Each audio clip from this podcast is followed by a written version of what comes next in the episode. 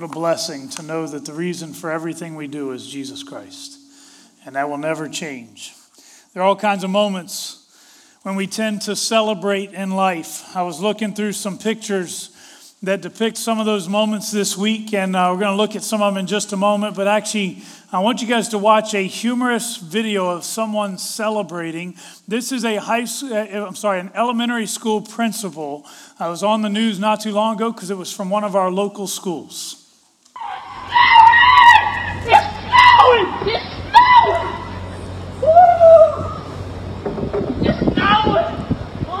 It's snowing! All right, the funniest part of that was me picturing some of you.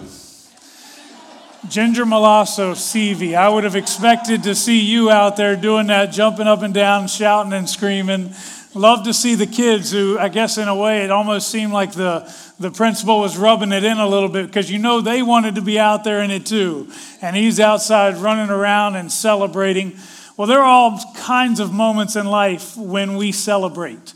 Uh, some of them are very easy to celebrate. I joked that today is uh, Kay Seeger's birthday, and that's why we have these balloons. Actually, today is Kay's birthday, but that's not why we have these balloons. Actually, I think it's also Martha's birthday, too, but I'm not supposed to make a big deal out of that. Um, anyways, there are all kinds of examples of when we would celebrate different things. For example, you have New Year's celebrations. Uh, often we'll use fireworks and different things like that to kind of help uh, celebrate the moment. And sometimes uh, you'll have big parties where you'll get together and uh, people, some people drink, some people just have fun. They play games. They'll stay up really late at night just to be able to celebrate together. Sometimes there'll be those birthday parties when you have all these folks that'll come together, family members and friends. Uh, they'll celebrate. Now, we celebrate more often when they're young. Uh, we do not tend to celebrate as we get older as much, but uh, there are other reasons to celebrate.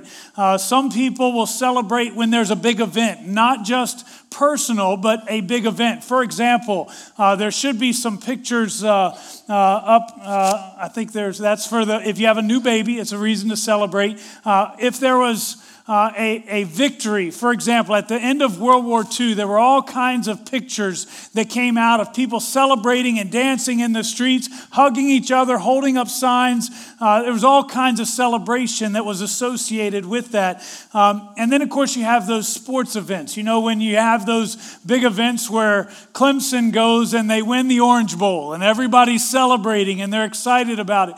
Or when the Carolina Panthers actually win to get into the Super Bowl. Notice I'm not talking about the next step for either of those teams because there was no celebration, in my opinion.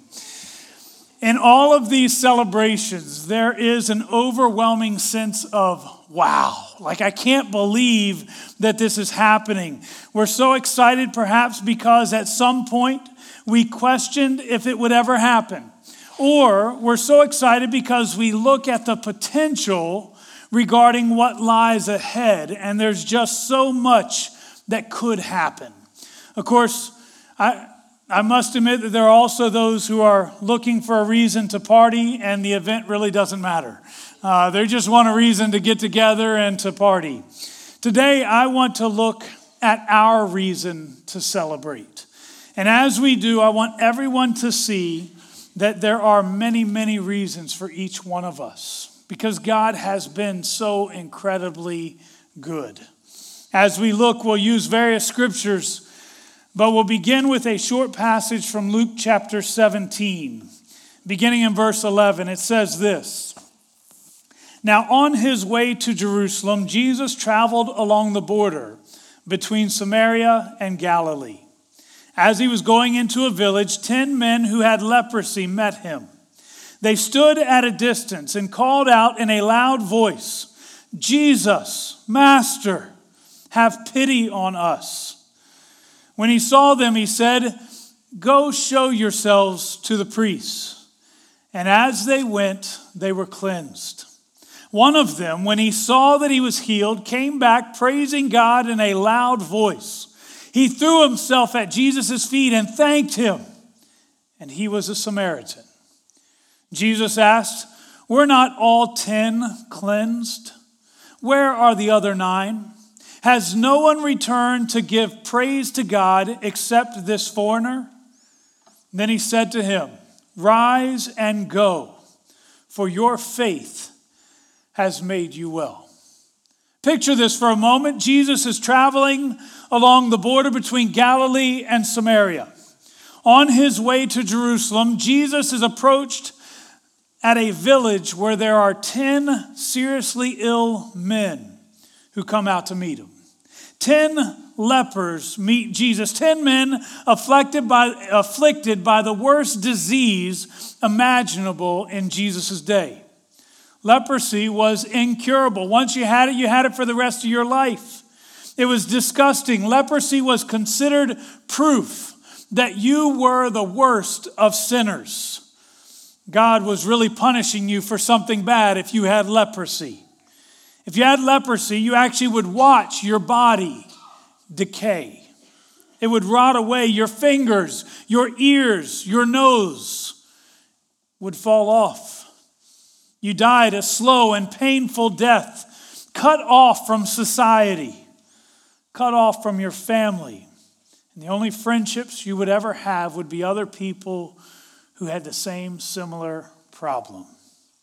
Nine others in this case that kept reminding you as you looked at them how bad you really were, because you saw their disease and you automatically related it to your disease.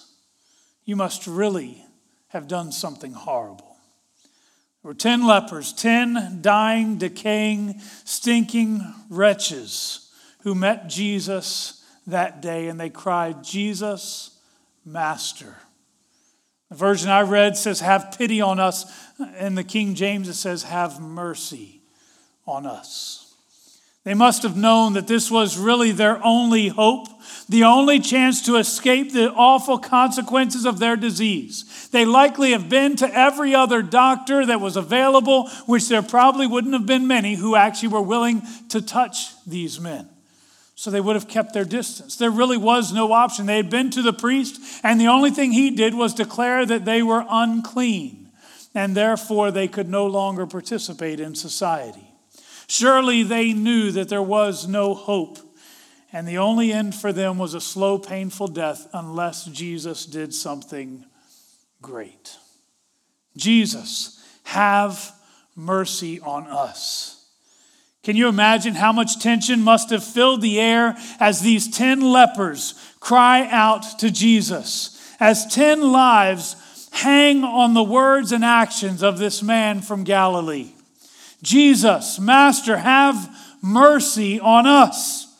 There's no telling how quickly Jesus responds to them. It does tell us that when he saw them, he gives them instructions.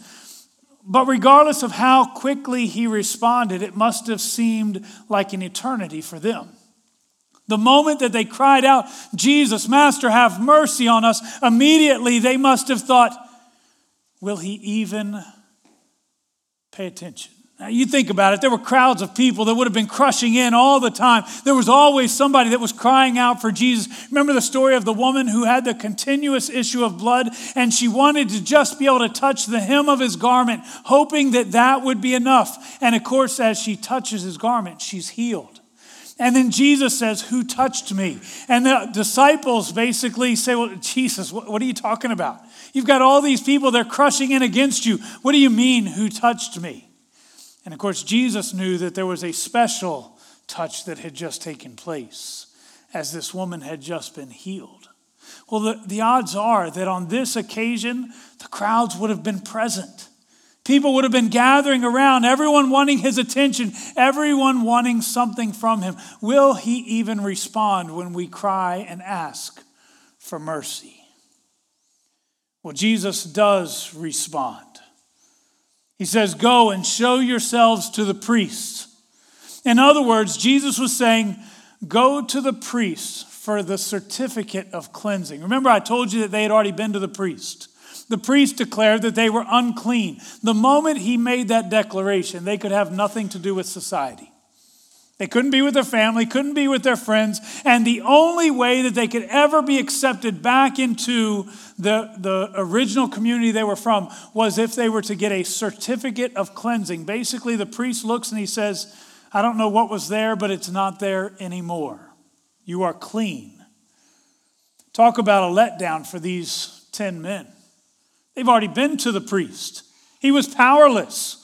They were expecting maybe Jesus to reach out and touch them, maybe to pour some water on them. He doesn't even tell them to go and dip in the Jordan River. You could expect there might be power in the Jordan River. After all, that was where Jesus himself had been baptized.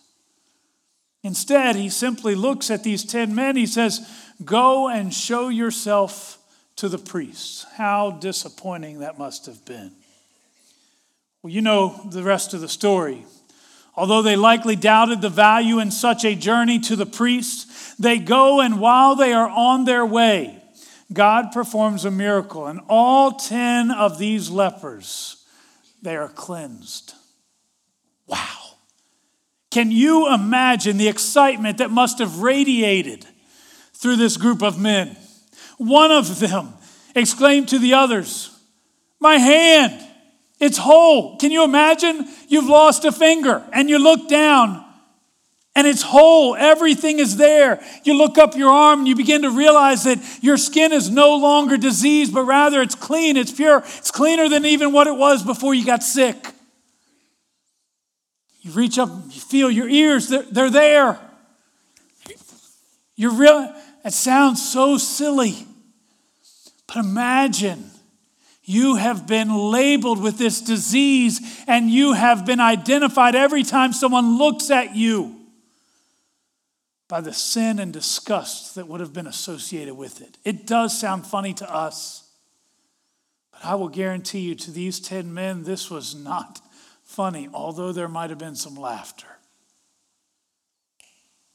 Probably as they looked out and they began to recognize that just as my ear is now whole, yours is too. He did it. Jesus healed us.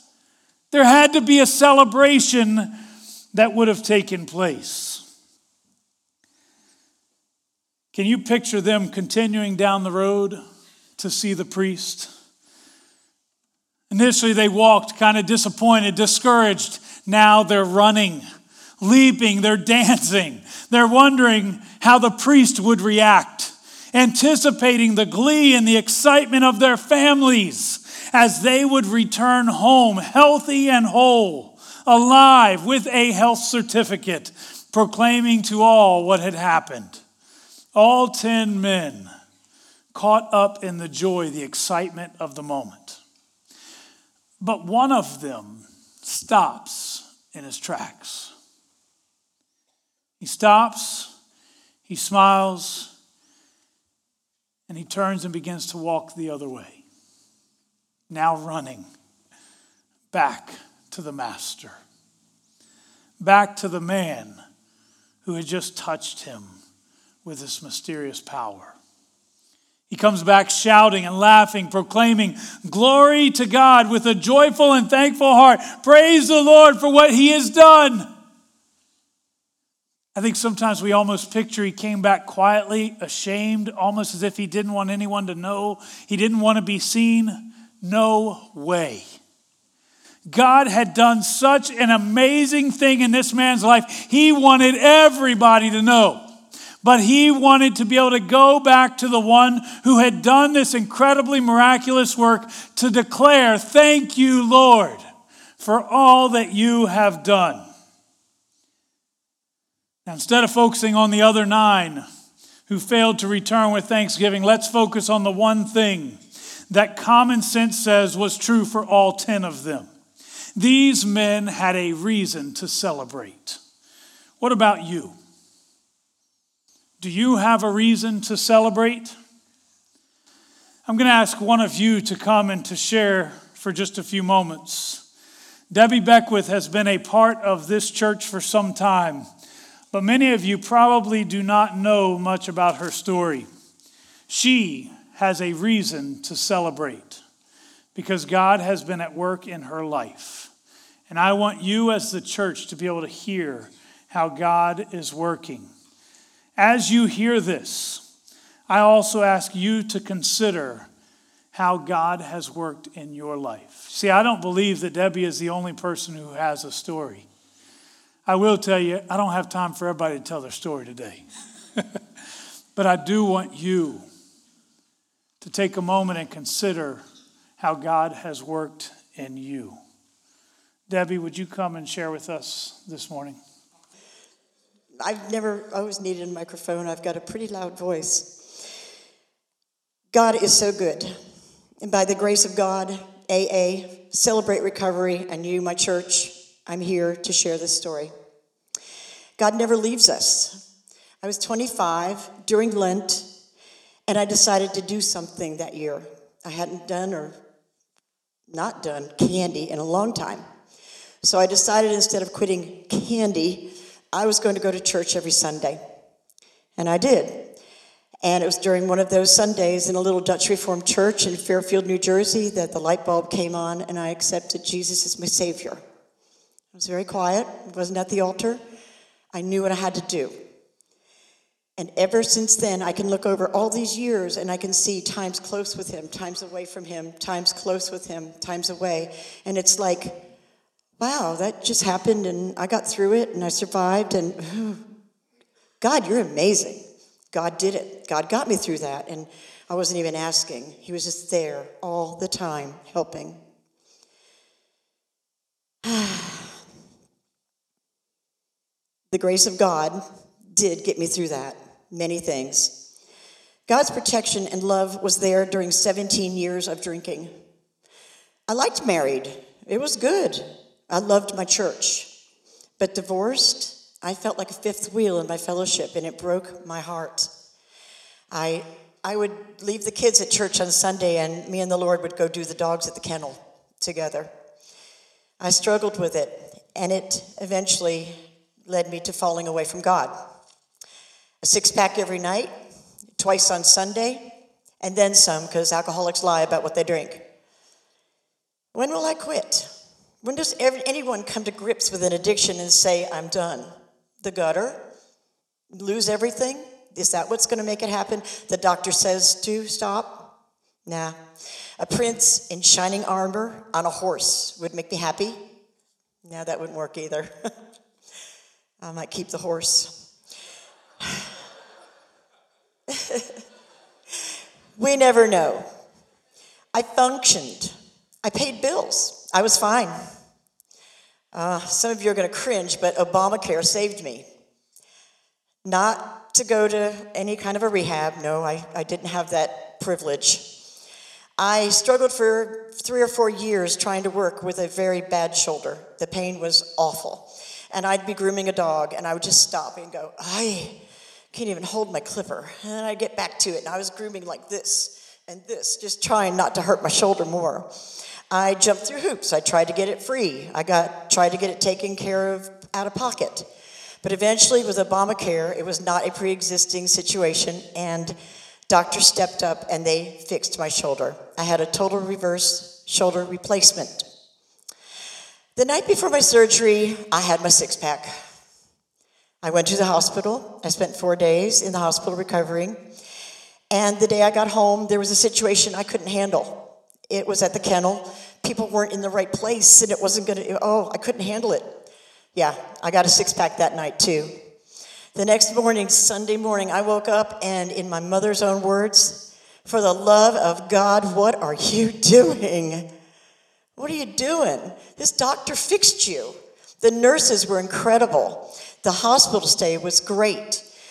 This lady came in every day and got my menu for breakfast, lunch, and dinner the next day. I had my own T V. They brought me ice for my shoulder. They, everyone cared. They cared, and they took care of you. Why are you doing this? That was it. That was my bottom. Surgery made me realize I can't do this to this body anymore.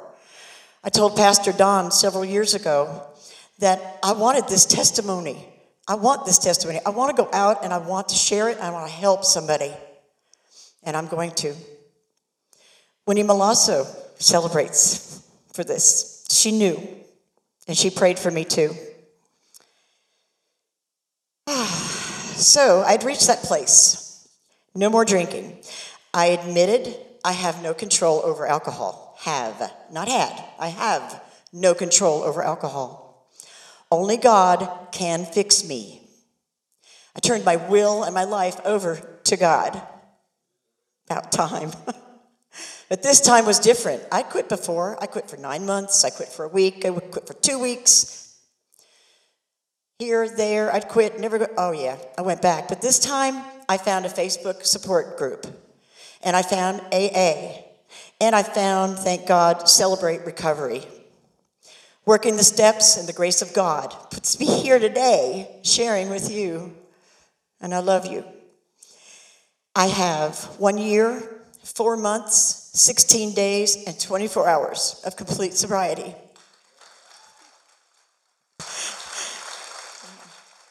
Wow. They knew what to do now, too. Praise God. All glory to God. I want to read a meditation I came across recently, and it, it sums me up a bit. Love the busy life. It is a joy-filled life. Take your fill of joy in the spring. Live outdoors, whenever possible. Sun and air are nature's healing forces. That inward joy changes poisoned blood into pure, healthy, life-giving flow. But never forget that the real healing and close, loving contact of your spirit with God's Holy Spirit. Keep in close communion with God's Holy Spirit by day by day.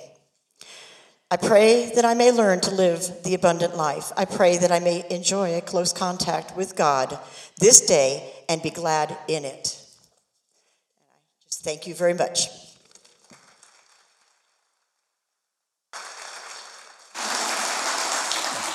Thank you very much.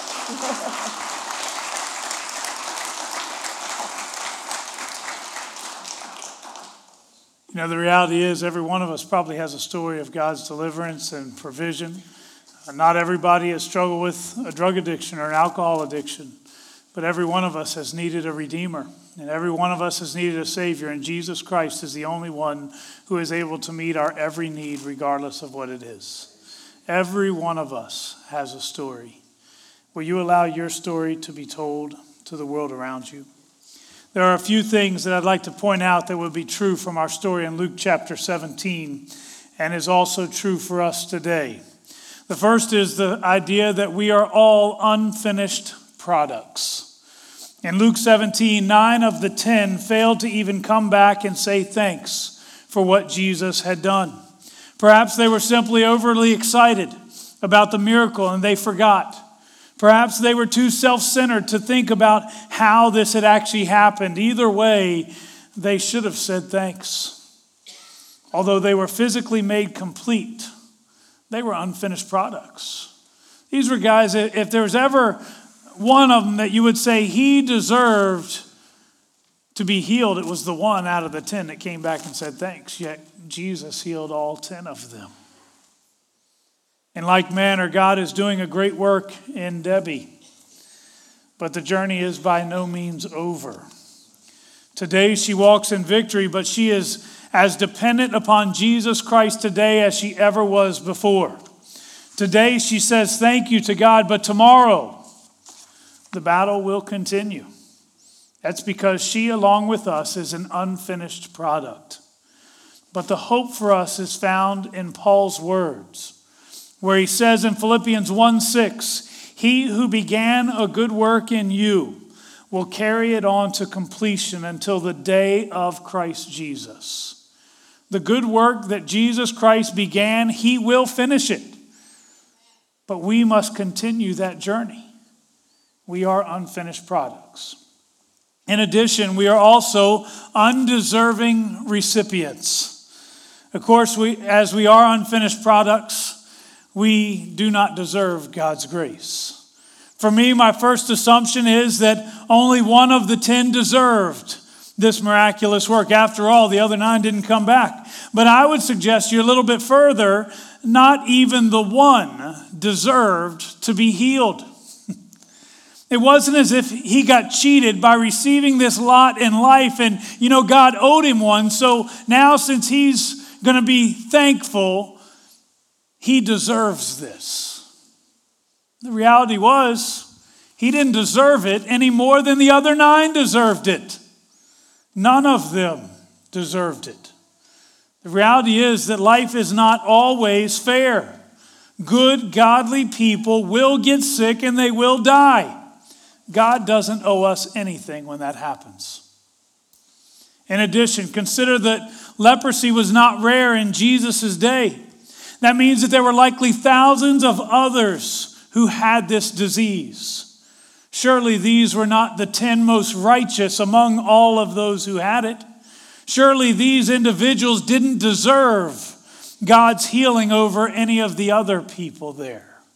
They simply were the ones that God chose to do the miraculous work in.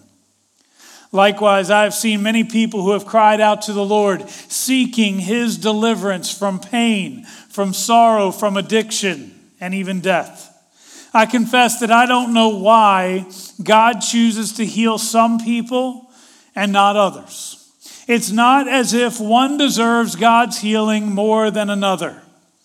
We are all undeserving of God's healing. But isn't it wonderful to know that God often chooses to give what we do not deserve? Debbie shared her story this morning. And it's not to say that she deserved God's healing or deliverance more than anybody else. It's simply to say that God gave it. And for that, she and we should be thankful. In addition, the final thing I want you to see and hear is that regardless of who the ten recipients, recipients are, regardless of how much gratitude they expressed, God's grace was undeniable. There is an undeniable grace that is extended. Consider the nine who never returned. Imagine as family members question them about how this happened. Jesus did it. We think about the one who went back after he saw Jesus. When he went and he told everybody, Jesus did it. Well, what did the other nine say? They knew they had leprosy. They knew their skin was falling off. They were losing fingers and toes and ears and noses. The point is, they knew that they had no hope. What happened when the wife said, "How did this happen?" Jesus did it. Imagine as they stood before the priests and he doubted how this could be possible. Jesus did it. Imagine as they walked the streets in their hometowns and people recognized them and remembered what they had and why they had been sent away. Can miracles take place like this? Jesus did it. You know, I've heard people argue over theology and whether a particular religion is right for everybody. But one thing nobody can argue against is the miraculous work that God has done in me or individuals like Debbie. Here's what we know. There was a time that Debbie would have been identified solely by alcohol. Today, she is identified as a child of God. The same is true for many who are here today. That is undeniable grace. And that is the reason that we can celebrate. I believe God wants to extend far more undeniable grace to us. I'm grateful for what he's already done. And I want to be like the one who went back. And today I want to say thank you to my God. But I anticipate God doing far more than what he's already done. And I hope that you will allow God to do far more in you. I don't know the struggles you face today. Some of you may struggle with alcohol abuse, drug abuse, sexual impurity, dishonesty, gossip, complaining. There are all kinds of things we struggle with. I want you to know today that Jesus came to set you free. He came to offer you the same undeniable grace so that you can have a reason to celebrate. It's available to you if only you'll respond. We're going to have a word of prayer.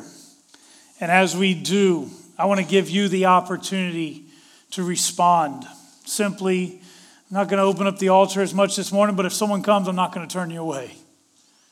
I don't know what your struggle has been, but I do know the God who is able to meet it. As we pray this morning, maybe you would like to uh, raise your hand. I'll give you that opportunity. I want to be able to pray specifically for you. Let's pray. Father, as we come before you, Lord, first of all, we thank you for your grace, this undeniable grace. Thank you for being so good to us. Thank you for sending your Son, Jesus Christ, not only to forgive us of our sins, but then also to set us free so that we don't have to continually be identified by the same struggles that once enslaved us. But rather, today you have made it possible for us to truly be redeemed, to live as those who have been set free, to live a life, a life of rejoicing. Lord, may you be honored as we do so.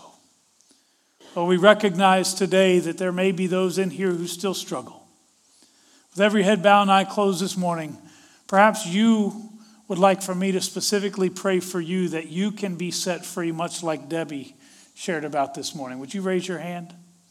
Maybe it's not drugs or alcohol. Maybe it's pride. I see hands. I see more. Father, I come before you right now for the six individuals that just raised their hands. Lord, I pray that you would set us free. No longer allow us to be identified by our sin, but allow us to be identified by our Savior. Lord, may you be honored as you transform our lives. Forgive us where we have fallen short, and allow us to now walk in your undeniable grace, so that others may look and realize that there is something different about him. There is something different about her. It is the presence of the Holy Spirit in our lives. Lord, I pray today that you would not only forgive, but that you would start fresh and anew within us. May we truly be your instruments. In Christ's name we pray. Amen. At this time, we're going to participate in a celebration of the Lord's Supper. We don't do this every week, uh, but we do do it relatively often. This is an opportunity for us to celebrate the sacrifice of Jesus Christ. And I do use that term celebrate intentionally. Sometimes we think of the death of Christ as a sorrowful thing, and in a manner, it is a sorrowful thing. This is one who, he didn't deserve death, yet he willingly did die. It's not as if he was being punished for something horrible that he had done. That was an injustice that took place. But it was that injustice that brought redemption for you and for me. That is a reason to rejoice, to celebrate his body being broken and his blood being shed. Every one of us who has responded to the grace of God, we know the value of his body and his blood. As we participate in communion this morning, I'm going to have several ministers who will come and they're going to help me serve. But I ask you, I challenge you as we participate today to simply reflect as you receive the elements on what his body being broken and his blood being shed really means to you. How are you different? Obviously, the greatest difference is that we have a different eternal destination.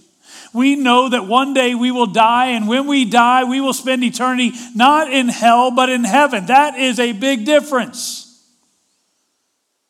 But maybe today you're like Debbie, and you can look and say, it is Jesus Christ who has made it possible for me to walk in victory and freedom. Allow this to be a time for you to say thanks to God for what he's done. You be among the one not the nine, among the one. Allow today to be your opportunity to go back and to say thanks. If the ministers would come, I think we're going to have several of them. I'll ask if you would, as you receive the elements, to take it back to your seats and then wait until everyone has received the elements. And then at that point, we will all partake of the elements together. And uh, we invite you to come. I'm not going to tell you what row to come from. Just come on. And uh, once everyone has received, how about if we go out here? Once everyone has received it, we'll all partake together. As Jesus met with his disciples on the night that he would be arrested, he shared with them in an ordinary meal. They probably had some fish. All we hear about is the bread and the wine. It's because the bread and the wine were common at every meal. He said, "This bread represents my body that is broken for you." He said, "Every time you eat this bread, I want you to remember what happened to my body." You see, Jesus wasn't being forced to the cross, but he was allowing himself to go to the cross. He was allowing his body to be broken for us. He said, "Every time you eat it, remember my body that was broken for you." And he took wine, in our case, grape juice. He said, "This represents my blood that is shed for you." Even though that seemed like a foreign idea because they thought Jesus had come to set up his kingdom, they understood the purpose of blood in sacrifice. Because all the way back in the Old Testament, when an individual sinned, a sacrifice was required. But the sacrifice was never enough until Jesus Christ became that sacrifice. And he paid the price for our sin once and for all. He said, "Every time you drink this, I want you to remember my blood being shed for you." Father, once again, we come before you. And we ask right now that you would make your bodily sacrifice real to us. Help us to understand how great that sacrifice was. Thank you for allowing your Son, Jesus Christ, to shed his blood for us so that we might be forgiven of our sins, so that we can go boldly before your throne and we can walk in freedom and victory in this life, but also to know that there is eternity that awaits us. Thank you for the sacrifice that was made. Help us to live like it means something, not just on Sunday morning. In Jesus' name we pray. Amen. Before I dismiss you, I just want to mention we have um, we have finally gotten some progress on some things that needed to get done. And uh, the Family Life Center, we are going to be uh, doing some work on the stage area over in the Family Life Center, and it will begin this coming Saturday. Um, with that, it, what I'd like to do is anyone who would like tonight, as a part of our Sunday night service, I want to be able to just answer questions for folks. Some individuals have already asked a few questions, and it's just easier to do it in that setting. It's a little bit smaller group to where you can ask personal questions and we can dig deeper into it. So that'll be tonight at six o'clock. But if you would like to come and help us on Saturday, we would love to have your help. You don't have to be the most skilled person in the world. In fact, they even told me I could help, which is wonderful. Uh, but we're going to be, uh, specifically, we're going to be moving some things, and uh, uh, we'll actually be pulling some things out, which anybody can do a lot of that stuff. So we would love to have you guys do that. Uh, what time are we doing that, Russell? Uh, I put on the sign up sheet at eight o'clock. Okay.